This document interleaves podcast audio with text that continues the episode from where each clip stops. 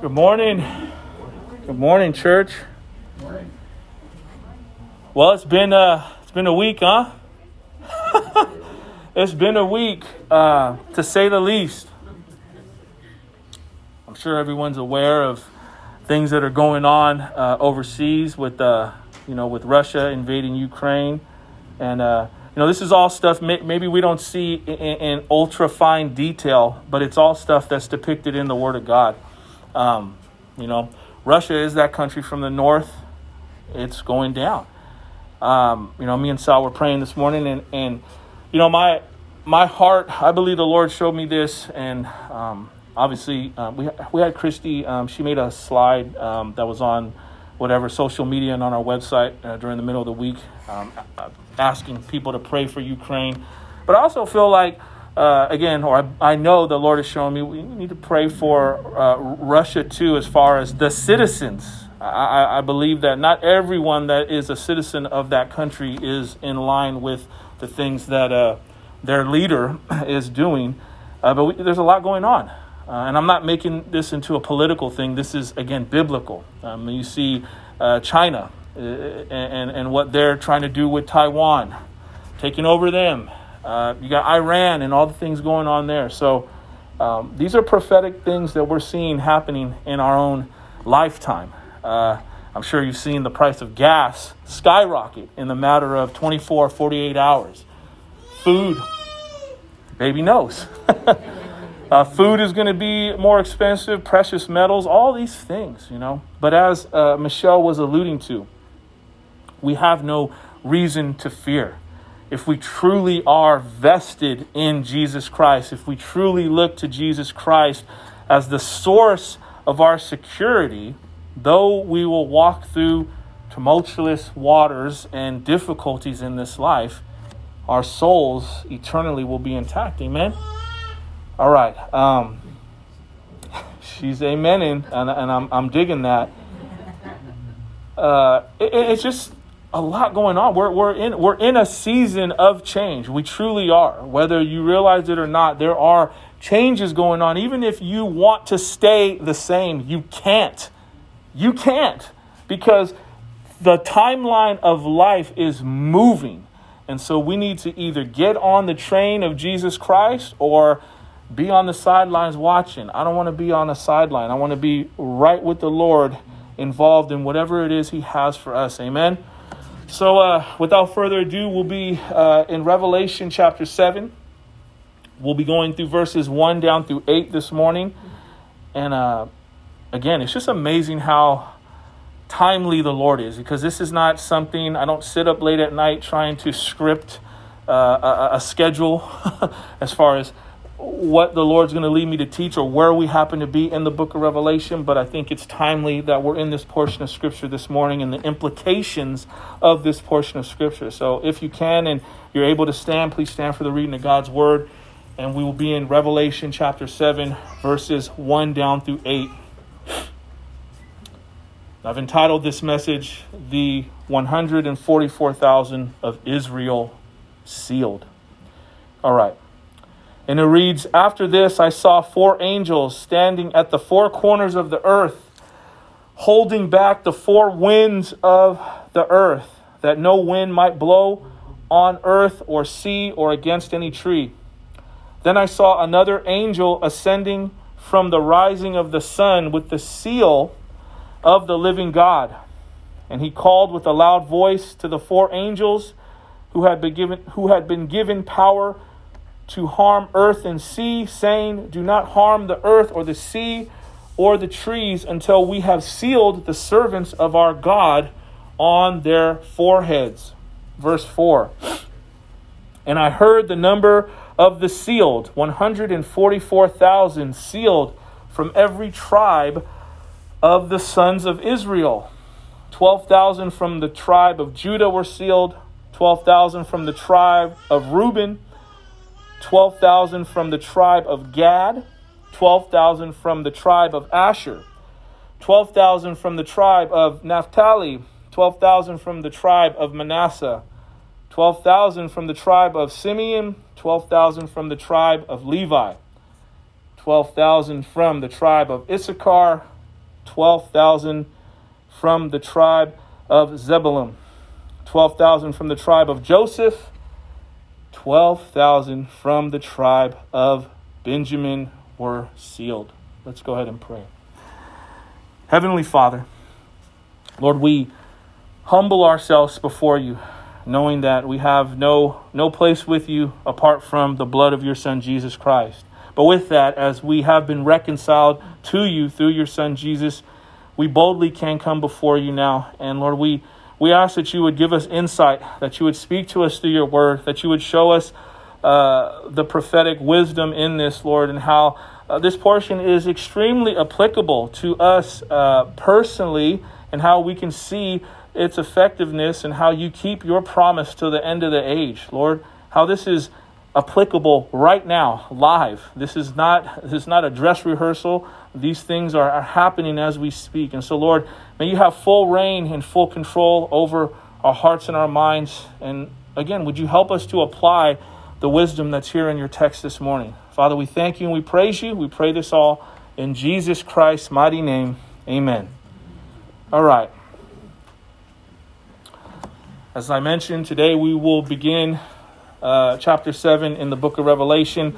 Last week we wrapped up uh, the last four uh, seals that were opened by uh, the, uh, the, the lamb that was slain.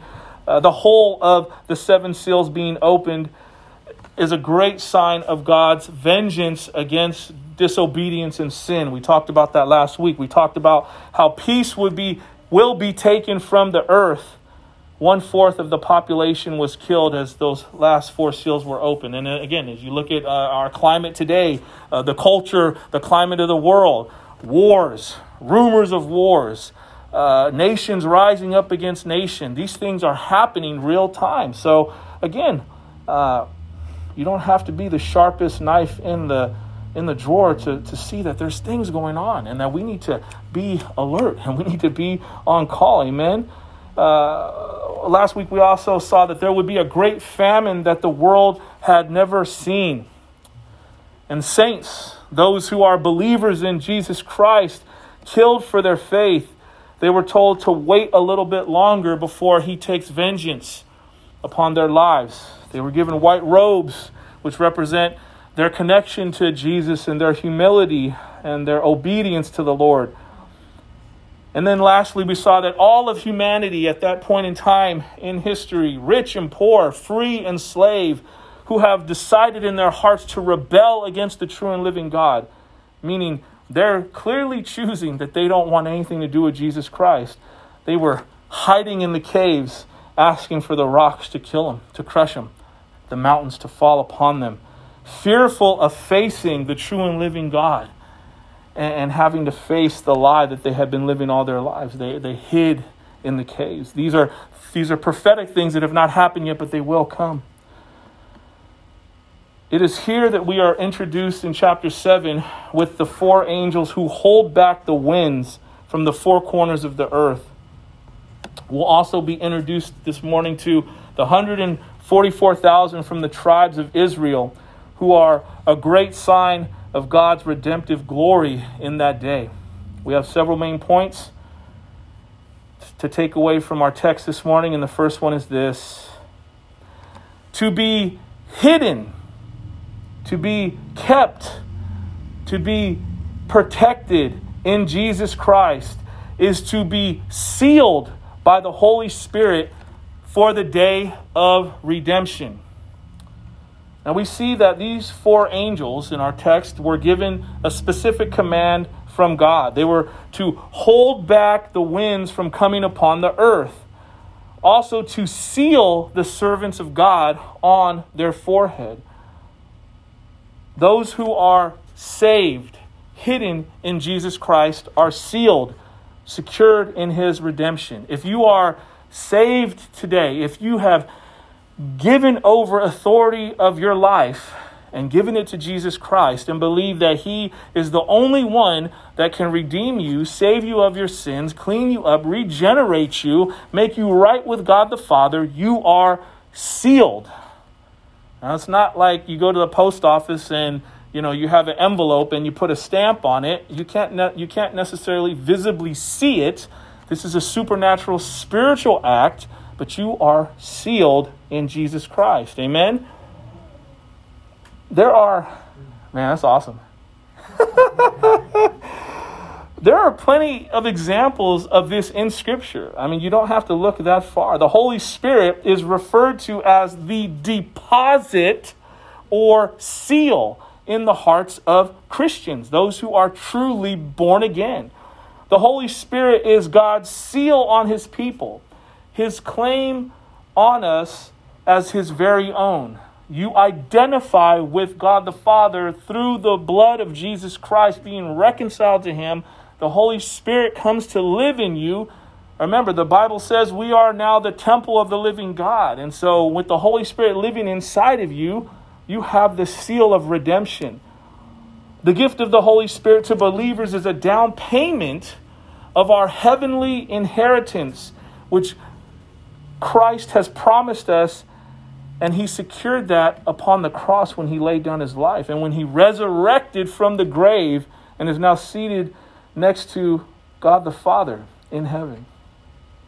It is because the Holy Spirit has sealed us that we are assured of our salvation. See, this is so important because and and and now we see it a lot as well unfortunately within the church there's all kind of things that people are throwing out of how you're saved well we're raising up this ministry or we're erecting this building and we got so many people coming to this uh, this church and and we service all these people on all these fronts those are good things i'm not i'm not demeaning any of those things. But none of those things save. If you look to those things to redeem you, you are not saved. You're not regenerated. You're only regenerated. Your only hope is in Jesus Christ and in the Holy Spirit that comes in to you to give you the authority and the ability to live a holy and righteous life, right? Set apart for God's service. But once you are sealed, no one can break the seal of God. No one can break that. So when people say, "Oh, this person used to walk with the Lord, they're not saved," you know, hey, that's not that's not my call or your call to make. We are we are called to make judgment calls. Don't don't hear me wrong. But we can never say that person for sure is not saved. How do you know? How do I know? Allow the Lord to deal with that individual and allow the Lord to sort out that person's salvation. Amen. What we should be doing is, oh man, it's so messed up, man. I remember when that person was, I, I, I, I, would see them and it seemed like they were so tight with Christ and it seems like they've gone astray or they, they've, they've drifted. Our response should be, let me pray for that brother. Let me pray for that sister on a daily basis, right? Make it something that it, it, it's a burden. Because I bet, I for know for sure it's a burden on Jesus' heart. I know Jesus is praying for that person, but why would we nitpick and say, oh, well, I don't know? See how, how finicky and fickle we are as humans. As Christians, we should know better. and, and, and if we don't go as far as actually reaching out to the person and engaging with them, the least we should do is intercede for them and pray for them. There's so much power in intercessory prayer. I mean, it's like the Mike Tyson punch out, knockout punch times a million. you know, Mike Tyson is a devastating man. He can still lay hands on people at the age he's at now. But prayer is a supernatural power that breaks down strongholds that the enemy has in people's lives. But we need to be willing to engage. Are you engaging in the warfare? Are you engaging? We're not called to just be these loosey goosey Christians. And I'm not trying to be all militant, but there is a seriousness and a heaviness to the call on your life and my life. We're in war, and war is bloody. War is grimy. War is dirty. War is nasty. War is tiresome. So we have to engage and continue to get our strength from the Lord. Amen. So it is through the Holy Spirit and His teachings and guiding power that we are sealed and confirmed until the day of redemption, complete and free from the corruption of sin and the grave. Man, doesn't that blow your mind? That you are, you are free from the corruption of sin. Sin cannot corrode and corrupt the character of your life anymore. Again, it's this whole principle of what do you and I come into agreement with on a daily basis? Do we wake up in the morning and say, Lord, I come into agreement with you and your holy truth that your will be done in my life? Lord, let me not ask of things that would be a disservice to you and the people around me, but Lord, may I honor you with my life. Man, that's so important. That's so important to have the wherewithal, the discernment to recognize when you and I are starting to shift and we're starting to almost come into agreement with things that have no purpose in the Lord and say, I no, say no to that before you end up finding yourself as the one that you were looking at saying, man, that person used to walk tight with the Lord. and now we find ourselves, unfortunately, it could happen. But see, we have to we have to engage. We have to engage. You know, maybe you're sealed, but maybe not maybe, there's other people you know that are not sealed. And their lives depend on your engagement and you actively pursuing them through Christ for them to get saved. That's how it works. So the whole that's the whole principle of we are to be the hands and feet of Jesus Christ. Why? Because people can be praying for miracles to fall from the sky, but they're not going to necessarily fall from the sky. They're going to fall through the hands and the feet of believers like you and me to actually get up and do something, to actually engage. Um, I'll share this real quick just because the Lord laid it on my heart. I didn't expect to share this, but I was taking Kalos to play basketball a couple days ago, and there's a homeless man that's always um, by where, uh, where we live. And you know, I said, hey, you know, we should probably um, stop and talk to him and see if he needs something. And uh, you know, on our way back from playing basketball, he was there, and so I drove up, pulled up, and and talk to the man. And uh, it was cool because, you know, a lot of times we don't necessarily know the circumstances that lead people to be homeless. But in a lot of my dealings with homeless people, and I've had, you know, quite a few, I tend to see a lot of homeless people, not all, but some homeless people, they have a good sense of who Jesus Christ is.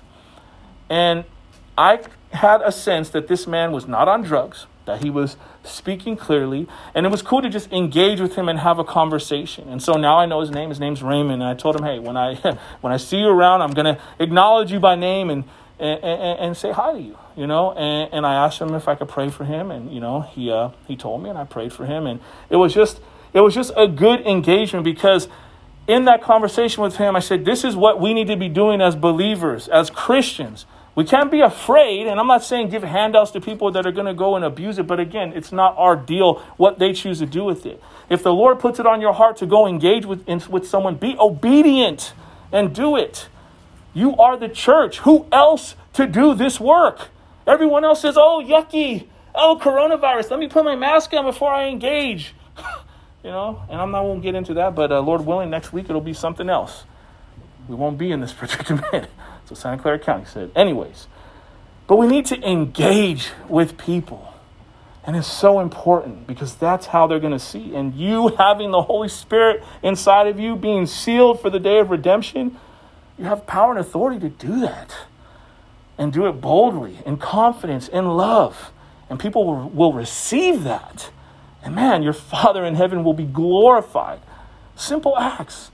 You don't got to you know, try to do something super crazy and, you know, but it's just engaging with people. Ephesians chapter 1 verse 13 and 14 says, "In him you also when you heard the word of truth, the gospel of your salvation and believed in him were sealed with the promised Holy Spirit, who is the guarantee of our inheritance until we acquire possession of it to the praise of his glory." And there's so many verses that speak of this being sealed in the Holy Spirit, sealed in Christ for the day of redemption. That's just one. All right, the second main point is this God has a specific plan to be glorified through the tribes of Israel in the Great Tribulation. So, as we are introduced to the 144,000 from the tribes of Israel, we are reminded of God's promise to his people. Exodus chapter 19, verses 4 through 6 tell us, You yourselves have seen what I did to the Egyptians and how I bore you on eagle's wings and brought you to myself. Now, therefore, if you will indeed obey my voice and keep my covenant, you shall be treasured possession. You should be, you shall be, excuse me, my treasured possession among all peoples. For all the earth is mine, and you shall be to me a kingdom of priests and a holy nation. These are the words that you shall speak to the people of Israel. Okay. While some have misinterpreted the 144,000 to be others who are not Jews, Scripture is crystal clear that these are redeemed Jewish people who have come to acknowledge Jesus Christ as their Savior and their Lord. Even though today there are still many Jewish people who deny that Jesus Christ is Lord, there are still some of the Jewish heritage that have truly become followers of Jesus Christ. Um, I don't know if any of you listen to 1100 AM much, KFAX, but uh, you know I, I enjoy uh, listening to the teaching of Rabbi Schneider from Discovering the Jewish Jesus. He's a great example of a, of, of a Jewish man who has been converted and how he clearly is uh, anointed and has the, the hand of God upon him to uh, spread the gospel message. And, and uh, it's just a great listen. Um, and you know, there's much insights that, that I've gained um, for, for listening to uh, to that pastor uh, teach or that rabbi for that matter. But this is the case here in our text about those Jews that are being regenerated and being saved. The Lord will receive a special praise of honor and glory for the redemption of these saints during the Great Tribulation. And the third main point is this before the Lord's righteous judgment is executed, there will be a great harvest of souls. You see, the harvest of souls is real, and we will see a great display of this when the 144,000 will be sealed and saved. Though it seems like many people today reject Jesus Christ, there are actually many who still are ready to receive him daily. The Bible is clear in Matthew chapter 9, verse 37. He said to the disciples, The harvest is plenty, but the laborers are few. Though many today reject salvation that Jesus Christ offers, there are still many that are eager to invite him into their hearts. This is what we see during the Great Tribulation. These 144,000 are the many that are ready to receive the Lord Jesus Christ as their Savior. And if you look at the landscape of your life today, I'm sure there are people that you engage with that they're curious, that they're hungry, that they've spent all that the, this world can, can give them and offer them, and they're looking for something to satisfy this, this craving, this desire deep down inside of them. And it's really they're craving Christ. They just don't know it. And so it's up to us to be obedient and be used in that manner. Whether we plant a seed, whether we water the seed, it doesn't matter. We're still being obedient and we're being a faithful witness. Amen? All right, let's go ahead and look at these first three verses, verses 1 down through 3. And it says, After this, I saw four angels standing at the four corners of the earth, holding back the four winds of the earth that no wind might blow on earth or sea or against any tree. Then I saw another angel ascending from the rising of the sun with the seal of the living God. And he called with a loud voice to the four angels who had been giving power to harm earth and sea, saying, Do not harm the earth or the sea or the trees until we have sealed the servants of our God on their foreheads. Okay, so, this first statement, four angels standing at the corner of the earth. Now, this phrase, four corners of the earth, is an ancient and sometimes modern equivalent to the idea of the four points of a compass, right? North, south, east, and west. So if you kind of get that picture in your mind, it kind of gives you a, a better framework, or I don't want to say a better, but a, di- a different description of what this is actually talking about the four corners of the earth. Holding the four winds of the earth. These winds were a destructive force of God's judgment, as they often are in the Old Testament. Hosea chapter 13, verse 15 gives us this example, and it says, Though he is fruitful among his brethren, an east wind shall come, the wind of the Lord shall come from the wilderness. Then his spring will become dry, and his fountain shall be dried up. Now, see, that is all, again, that's the work of the Lord. We, we don't control the weather, we don't control which way the wind blows, where it comes from, but the wind can do a lot of damage. Amen. We look at if you've ever lived somewhere outside of California, somewhere you know where there's tornadoes and all that. Oh man, I would I would not want to live in Kansas. you probably could get a, a nice house for real cheap, but I don't want to be having to run down to the cellar every time some you know uh, twister comes ripping through.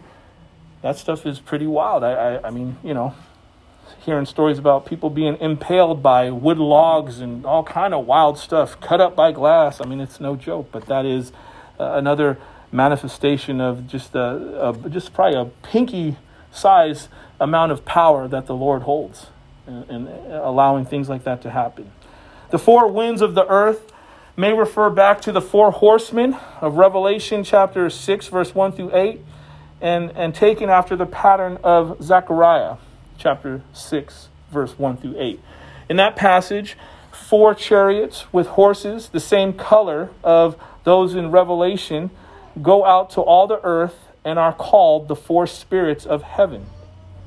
Spirits in that passage translate to the Hebrew word ruach, which can also translate winds. And so we again we see this connection with scripture, how it regards this, and we, we could identify and say that yes, this this is uh, this is so, this is true. Next, we see another angel ascending from the east, having the seal of the living God. Another angel had a seal, and he sealed the people of God. In the ancient world, seals were very familiar. A king or a property owner could use a seal to show ownership or authenticity. So it would be authentic if it had the seal of the property owner or the king. The application is this. Again, when you come into faith with Jesus Christ, you and I receive a seal from the King of Kings and the Lord of Lords. You are his entirely.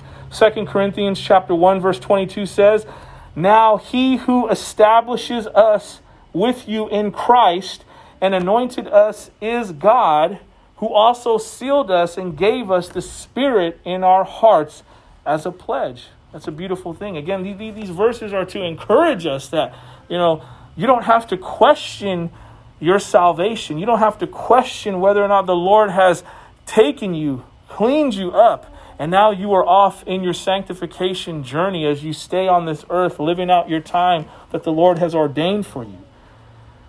Next, we see in this portion of Scripture, it, uh, it goes on to say, Do not harm the earth, the sea, or the trees till we have sealed the servants of our God on their foreheads. This is a very interesting point because notice that more destruction will only come after the 144,000 are sealed. This is important to point out because it shows us that the Lord is in full control. And if you and I have submitted our lives to Him through our dependence upon Jesus Christ, that even though we will face physical certain death, our souls are sealed for eternity. That's a reason to rejoice. Your soul is sealed for eternity, even though our physical bodies are perishing. We've talked about this many times. You can try to get the gray out. I'm, I'm, I'm, I'm, I'm going into that stage of my life where, you know, the gray just keeps coming. I've come to just accept it and enjoy it, and you know, this is it's it's too much it's too much work to, to try to, to to try to get away from it. It's just part of life, part of living on this earth. But our souls are eternally secure, though our physical bodies are perishing. Amen? These servants of God will receive a protective seal on their forehead containing God's name in some manner. Revelation chapter 14, verse 1 tells us Then I looked, and behold, on Mount Zion stood the Lamb, and with him 144,000 who had his name and his father's name written on their foreheads. In Ezekiel chapter 9, verse 4, a similar protective seal was given to the righteous before Jerusalem was judged. You see, so there the judgment's coming, but the fact that the Lord is setting aside those who are going to be spared from that eternal judgment, again, that shows you, man, the goodness of God. That He's like, no, I'm going to make sure. What was it? The 99, one goes astray, he's going to go back for that one. That's, that's, that's, that's that same picture of the mercy of God. He says, even though my righteous indignation, my righteous wrath is going to fall upon this planet, I am going to make sure I get every single soul that is going to receive my son Jesus Christ. And not until he does will he allow that administered wrath to come forth. That's a beautiful picture. It's a beautiful picture if you're on the side of accepting Jesus as your Savior, that is. The next statement is the servant of our God. Now, we are not told what exactly their service is, but the 144,000 are sealed for a specific and unique purpose. However, the general idea of being sealed is not limited to them.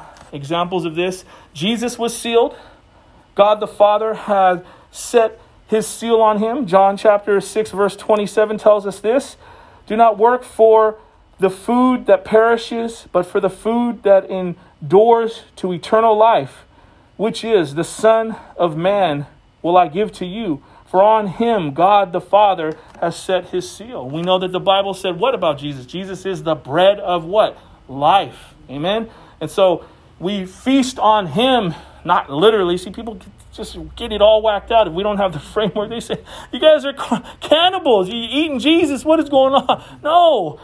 We're feasting on the spiritual bread that He is, the bread of life, the wisdom, the godly wisdom that He is. We, we take that internally and we allow that to manifest its greatness within us so that we could live the way God had intended us to live.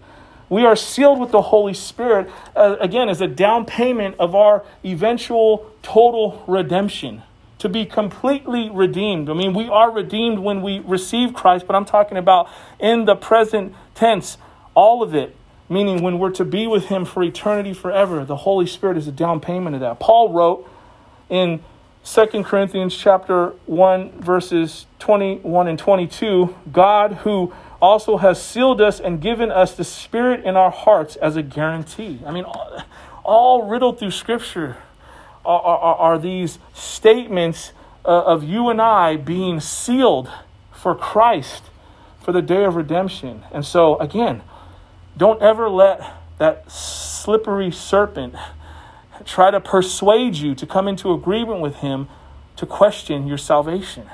Now, you can surely question whether or not you're producing healthy spiritual fruit. I hope you are. I hope you're not just kicking back and say, I got my get out of hell pass and that's it. Now, you definitely can do that as far as reflecting on what you're doing with the time that the Lord has allotted you in life. But don't ever question your salvation. That is a guarantee and if you are questioning it, maybe you just have to decide: did, Have I really given my life fully over to Christ? Remember, it's a it's a act of humility, an act of submission to say, "No, Lord, I can't save myself. I need you." Once you do that, you're you're good. The application is this: this sealing of the Holy Spirit belongs to every believer when they are saved. Ephesians chapter 1 verse 13 tells us in him you also, when you heard the word of truth, the gospel of your salvation, and believed in him, were sealed with the promised Holy Spirit. The reality is this the sealing of the Holy Spirit is meant to both comfort and to challenge us. It really is. We are comforted in that He assures us that we belong to God. We are challenged by Him to depart from all evil and identify ourselves with the one we belong to. And I think we all battle with that from time to time. It's like, again, it's that whole premise of what are we coming into agreement with on a day to day basis? Are we identifying with Jesus Christ and Jesus Christ alone? Not being pious, not being super spiritual, not being a jerk or arrogant, but truly saying, This is what my life, I want my life to consist of. Am I perfect at it? Far from it but this is my bend now. I bend towards the Lord now, and I do not bend towards my own ways. Second Timothy chapter 2 verse 19 says, "Nevertheless, the solid foundation of God stands, having this seal: The Lord knows those who are his, and let everyone who names the name of Christ depart from iniquity." So again, we see in that verse right there, we have a we have a decisive command from God. If we identify with Christ, we are to depart from iniquity, meaning we are not to be going back to a lifestyle of habitual sin. Again, will we sin? Of course we're going to sin. We're not perfect this side of heaven. But to, to, to, to lay in the pig pen, so to speak, is unacceptable for you and for me. We should not be those kind of Christians that are wallowing in the muck of sin and living it up, thinking that we're okay. No, we are so deceived if we find ourselves like that. We should be disgusted when we fall into sin. We should be sick to our stomachs when we fall into sin. We should be just hurt by the fact that, man, Lord, I, I, I've disrespected you by allowing myself to go that way. And then we repent, right? Ask for forgiveness, and then we're good. If we if we involve someone else, get right with that person, and then what happens? The guilt goes away, the shame goes away, and then you're able to live again in the confident hope of Christ, and you don't have to walk around beat up. But you see, too many Christians don't get right with the Lord, don't get right with people, and then wonder why their lives are all messed up, and wonder why they're not walking in victory. It's simple. But it takes humility and it takes courage to go to someone and say, I'm sorry, I did wrong by you. I did X, Y, and Z, and I need to be right with you. And, and to do the same thing with God. But that's the only way.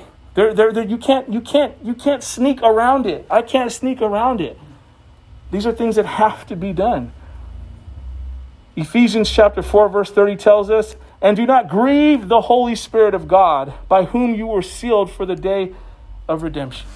You know, that's the difference between those who have chosen to live for Christ and those who will hide in the caves, wanting the mountains to crush them. They're unwilling to submit. Simple as that. They're unwilling to acknowledge that they're wrong and that they need to repent that they need to ask for forgiveness, that they need to ask for forgiveness from other people. But that, that is the only way. That is the only way. There, there's so much freedom in, in, in humbling yourself. There's so much freedom in that. You don't have to walk around with that guilt. Don't, don't leave don't leave here walking away in guilt. And I'm not saying come confess it to me. what I'm saying is get right before the Lord. If there's something going on in your heart and you need to get right, Get right. If there's some person that you need to get right with, if there's some kind of grudge you've been holding for 20 years, and even if the person is dead, you better get home and get a notebook out and write a letter and, and, relinquish your, your grief and your, your, your, your issue with that person and, and, and free yourself. Allow yourself to be freed from it. There's no excuse for a Christian to be walking around in guilt and shame. It just shouldn't be because we are having the Holy Spirit live in us. And when we do things like that, we grieve the Holy Spirit by who we are sealed for the day of redemption. All right, last four verses. Don't get bored. I know it's a list. I know it's just a list of numbers and, and names, but as I've been learning, as I've been been studying, uh, just the course of time, there's a purpose for this. There's a reason for it, and it's not just simply numbers and names. There's more than meets the eye. I know, corny, not Transformers, but hey. And I heard the number of the sealed. 144,000 sealed from every tribe of the sons of Israel. 12,000 from the tribe of Judah were sealed. 12,000 from the tribe of Reuben. 12,000 from the tribe of Gad. 12,000 from the tribe of Asher. 12,000 from the tribe of Naphtali. 12,000 from the tribe of Manasseh. 12,000 from the tribe of Simeon. 12,000 from the tribe of Levi. 12,000 from the tribe of Issachar. 12,000 from the tribe of Zebulun. 12,000 from the tribe of Joseph. 12,000 from the tribe of Benjamin were sealed. Okay, so we need some framework here so we can understand what's going on. 144,000 of all the tribes of the children of Israel were sealed. This is their general identification. They are all tribes of the children of Israel. Ethnically, they are Jews, and there are 144,000 of these chosen Jewish people.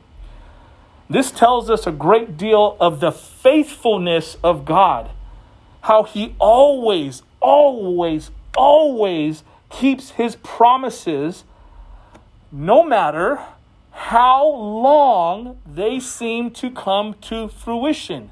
Maybe you're sitting there today and you're like, man, Lord, I've been praying for a breakthrough and it's just I just feel like it's not here. I, am praying for this person that I love dearly, and they they're just they're still not there, Lord. And you're and you you find yourself at a breaking point. You're getting tired of praying. Just let's just keep it real. After you prayed for so long, day after day after day, week after week, month after month, year after year, I mean, we're just but dirt. it gets straining. I'll be honest, right? But but but you see, the Lord, His promises, He will always keep, no matter how long it takes. No matter how long it takes. My encouragement to you, if you're there today, hang in there. Hold on to Christ. Hold on to His promises. Don't give up just because what you see doesn't meet up and match up with what you're thinking, right? Because what does the Bible say? His ways are what? Are they like our ways? His ways are far from our ways. And so there's a reason and a purpose behind why these things haven't come to fruition in your life or in your loved one's life. But don't give up. The worst thing you could possibly do is throw in the towel and give up because things are going to get so hairy. We're going to get rid of these masks in like a week. And like I said, you see Russia, you know, going into Ukraine. You've seen all these other things popping off. So we're going out of one season of this crazy pandemic or whatever it is that we're in, and we're going to into a whole nother situation where it's going to get a whole lot, it's just going to get a whole lot crazier. it's not, it's not going to go back to what it was. And so we have to hold on and we need to be there. We need to be those pillars within God's children, again, to intercede for those around us that we, we don't want to see perish, that we don't want to see fall victim to the enemy's schemes.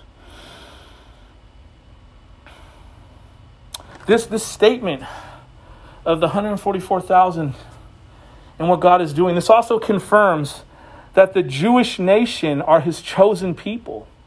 Now we have to understand this. Not that they are any better than any other ethnic group but that God, in His perfect wisdom, decided it best to use them to witness to the world of who He is. That's what it is. You see, and people's feelings get hurt, and, and, and, and they start, you know, sliding Jewish people and this and that. It's like, come on, man, you're acting like a child. you're acting like the you're acting like the sibling who didn't get the ice cream right when the other sibling got it, and now you're all jealous and want to knock the ice cream out of the brother or sister's hands because you don't got one. Come on now, don't be jealous. We can't be jealous like that. God loves us all the same, but He has a specific purpose for the Jews. And we should be grateful for that. Had it not been for the Jewish people, where would we be as Gentiles? You know, and then you got some whole, I don't want to get into it, it's another rabbit hole. You got the whole black Israelite, you know, black Hebrew thing. And then that's again hanging hanging their salvation on a heritage, which again is flimsy at best because we know the Word of God says the true uh, believer is the one that lives out his faith. Not, not, it's not based on some kind of bloodline. Yes, the bloodline has a purpose, but you could be a Jew and still be unsaved. So it's not about that. But back to the whole point of the Jews being his chosen people. Exodus chapter 9, 19, excuse me, verses 3 down through 6. Thus you shall say to the house of Jacob and tell the sons of Israel, You yourselves have seen what I did to the Egyptians, and how I bore you on eagle's wings, and brought you to myself. Now then, if you will indeed obey my voice and keep my covenant, then you shall be my own possession among all the peoples of all the earth is mine, and you shall be to me a kingdom of priests and a holy nation. So we see it right there, that statement, and, that, and that, that's true of the Jewish people. So now we have to ask the question who were the priests and what did the priests do? Well, in the ancient world, they instructed people about God and interceded for people before God. But now, if the entire nation of Israel was called to be a kingdom of priests, then what other people were the Jews supposed to instruct and intercede for? Who's left? The rest of the earth, right? The nation, the rest of the nations of the earth are left. And that, that's why we see, again, this connection between the Jewish people being the chosen people of God, who he wanted to speak through them to show the world his ways. At Sinai, they received more than the law of Moses. They received a mandate rooted in God's desire to see his revelation go out to all the people of the earth.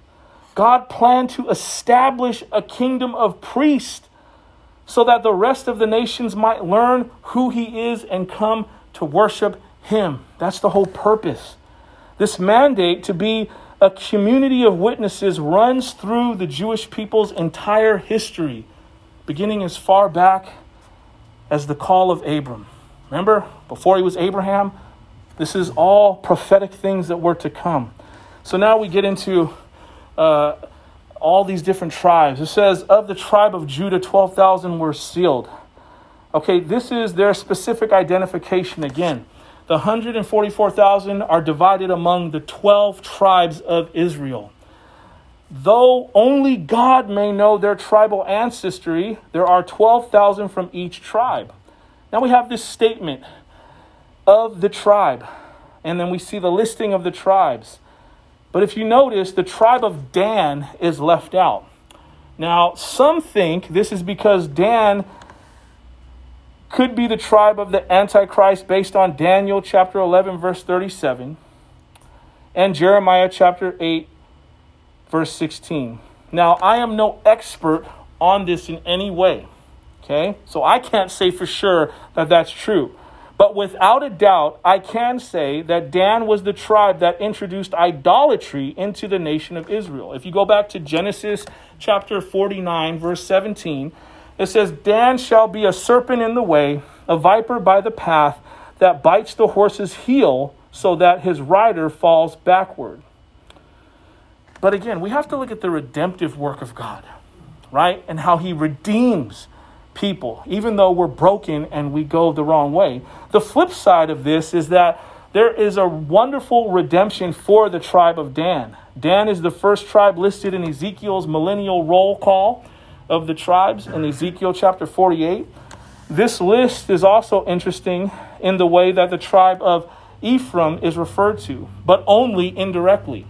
The tribe of Joseph is mentioned, but, the, but Joseph was represented by two tribes, Ephraim and Manasseh. Since the tribe of Manasseh is mentioned by elimination, the tribe of Joseph must be the tribe of Ephraim, who is listed but not by name. Perhaps Ephraim was slighted also because Ephraim was also associated, excuse me, with great idolatry. Hosea chapter 4 verse 17 tells us Ephraim is joined to idols, leave him alone. All that to say this the application is you can still be saved, but be sure your sins will find you out. consequences still apply to the regenerated Christian life. We, like the tribes of Israel, are still accountable, accountable, excuse me, excuse me, for all we say and all we do. And also this statement of the tribes. Now, some Bible scholars claim that this list must be purely symbolic because it is irregular. They call it irregular. And that this is the I don't want to say the danger, but this is why you have to ask the Holy Spirit to reveal things to you. You can't just solely rely on commentaries because commentaries are written by men, and some and men are fallible. and, and, and, you, you, you, just, you just can't base it based on a commentary alone. You can't base it on several commentaries alone. You should only use a commentary in as a tool as you go through the word, right? And this is why because they, they have different opinions on subject matter. They talked about irre- irregular, but then we must ask the question what is regular? What is a regular listing of the tribes of Israel? There are not less than 20 different ways of listing the tribes of Israel in the Old Testament, including that one that omits the tribe of Dan. You can find that in 1 Chronicles chapter 4 verse 7. Just because a list is different doesn't mean it is symbolic. It is correct to regard each of these lists as legitimate and to consider each specific variation that it serves a purpose, meaning to emphasize something. And that's what I believe is going on here in the listing of the tribes, the way they're listed. It's for a specific purpose. So now we have to ask the question who are these 144,000? Who are these? Many different groups claim to be the 144,000. This one I'm sure you guys all know. For example, the Jehovah's Witnesses said once that their entire group was the 144,000 until the members of their religion surpassed 144,000 in number. I don't mean I don't mean to make fun, but it's just it's just kind of silly, right? You don't have to be a smart preschooler to kind of understand that doesn't add up. even though it's big numbers.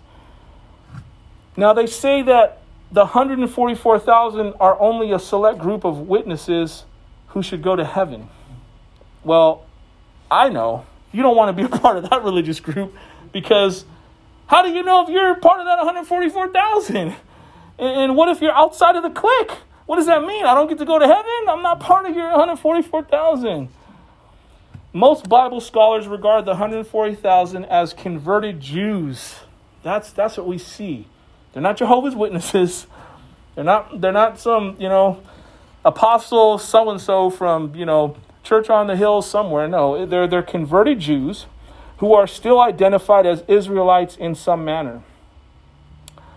Some facts about the 144,000 from Revelation 7 and Revelation chapter 14 give us insight regarding their identity. I'm going to list these, okay, quickly because these are things that you can look up on your own time to confirm that this is correct. But the first one is they are called the children of Israel in Revelation chapter 7, verse 4. The second is their tribal uh, affiliation is specific, Revelation chapter 7, verses 4 through 8. The third is they seem to be protected and triumphant through the period of God's wrath, meeting with Jesus at Mount Zion at his return. Revelation ch- uh, chapter 14, verse 1. They are called to be celibate. Revelation chapter 14, verse 4. The next five, they are beginning, they are the beginning of the great the greater harvest. Revelation chapter 14, verse 4. And six, they are marked by integrity and faithfulness. Revelation chapter 14, verse 5. It is best to see the 144,000 as specifically chosen Jewish people who come to faith in Jesus, protectively sealed throughout the tribulation as a sign. They are the beginning harvest of the salvation of Israel. Romans chapter 11, verses 1 and 2 tells us, I ask, then, has God rejected his people? By no means, for I myself am an Israelite, a descendant of Abraham, a member of the tribe of Benjamin. God has not rejected his people whom he foreknew. Do you not know what the scripture says of Elijah, how he appealed to God against Israel? Uh, there, there's, there's so many more verses that just, just kind of confirm this. I'll read, for the sake of reading, I'll read one more. Romans chapter 11, verse 26. And in this way, all Israel will be saved. I mean, it's right there, right? As it is written, the deliverer will come from Zion, he will banish ungodliness from Jacob. In, in these verses, Jesus describes the role that he would rather have held in relationship to the city of the people of Israel. Speaking from the perspective of God as a member of the Trinity, Jesus noted how often he would have had to step in to protect Jerusalem and their children. The symbolism here is unique in Scripture and carries an almost maternal sense because he's, he's looking after, he wants to look after them. Jesus, the Son of God, describes his heart motive to protect his people. But then this arises the question why did God not choose, in fact, uh, to offer them protection? Why did He allow them to go through all that they went through? Why did they suffer so much judgment and death? You, you think about uh, the things that the, the, the, the nation of Israel has been through. Why would they come to be exposed to the destruction? The reality is this the people were not willing to receive His protection. Simple as that. They, were, they, they, they chose not to receive it. They rejected God and his messengers and his message. And so judgment fell as it will soon fall again. We see this time and time again throughout history. So many times Satan has tried to destroy Israel, but to no avail because they are God's chosen people. He won't let them go like that. There will always be a remnant of those people, those Jews who belong to God. I'm going to end with this as the worship team comes up. This is just a fun fact. I, I found this as I, I was studying this week. But here's a list of wars that Israel has been through since 1947. Uh, starting with Israel's War of Independence from 1947 to 1949. Then the Sinai Campaign, Operation Kadesh in 1956. Then the Six Day War in June of 1967. Then the War of Attrition in 1968 through 1970. Then the Yom Kippur War in October of 1973. Then the Lebanon War, Operation Peace of Galilee, Peace for Galilee, excuse me, that was in 1982. Then the Gulf War, we're familiar with that. Probably many of you have relatives that served in that war in 1991. Then the Second Lebanon War in 2006. And this list does not count biblical wars that have gone on for centuries before this and the current warfare of our time today. All we need to do, again, is to look at the current atmosphere, the current climate in the world today, in world relations with nations. Again, with Russia invading Ukraine, along with China and Iran on the rise. You know, our military needs to step it up. Man, you know. But that's a side note. World power is shifting, folks. It's just a reality, as the Bible said it would. We are witnessing firsthand birth pains leading to the beginning of the end. We're coming closer and closer, one day at a time, to Jesus' return. But this is the hope God never fails. His chosen people will be redeemed, as so will his church. We are his church. Amen? Let's pray. Heavenly Father, Lord, I just thank you that you are hope and you give us hope. Lord, I, I take I take no pleasure in, in, in bringing these heavy words, Lord, but I can only be truthful to what you share with me. I can't water down your word. That would be a disservice and a disgrace to you. I believe that as your word is spoken, it is supposed to provoke in us a level of reverent fear and to encourage us to seek your face all the more. May we be about your business in these last days. May we not find ourselves just floating through life while people are dying every day, while the warfare is becoming more intense and more intense in other regions of the world. We see with, gas prices being $5 a gallon, we're getting hit indirectly with things that are happening on the other side of the world. And one day they're going to come crashing down at our front door. Will we be ready? Who will we rely on in that time? Who will we cry out to? Jehovah Jireh, you are our provider. It's not our job. It's not, it's not a corporation. It's not anything but you.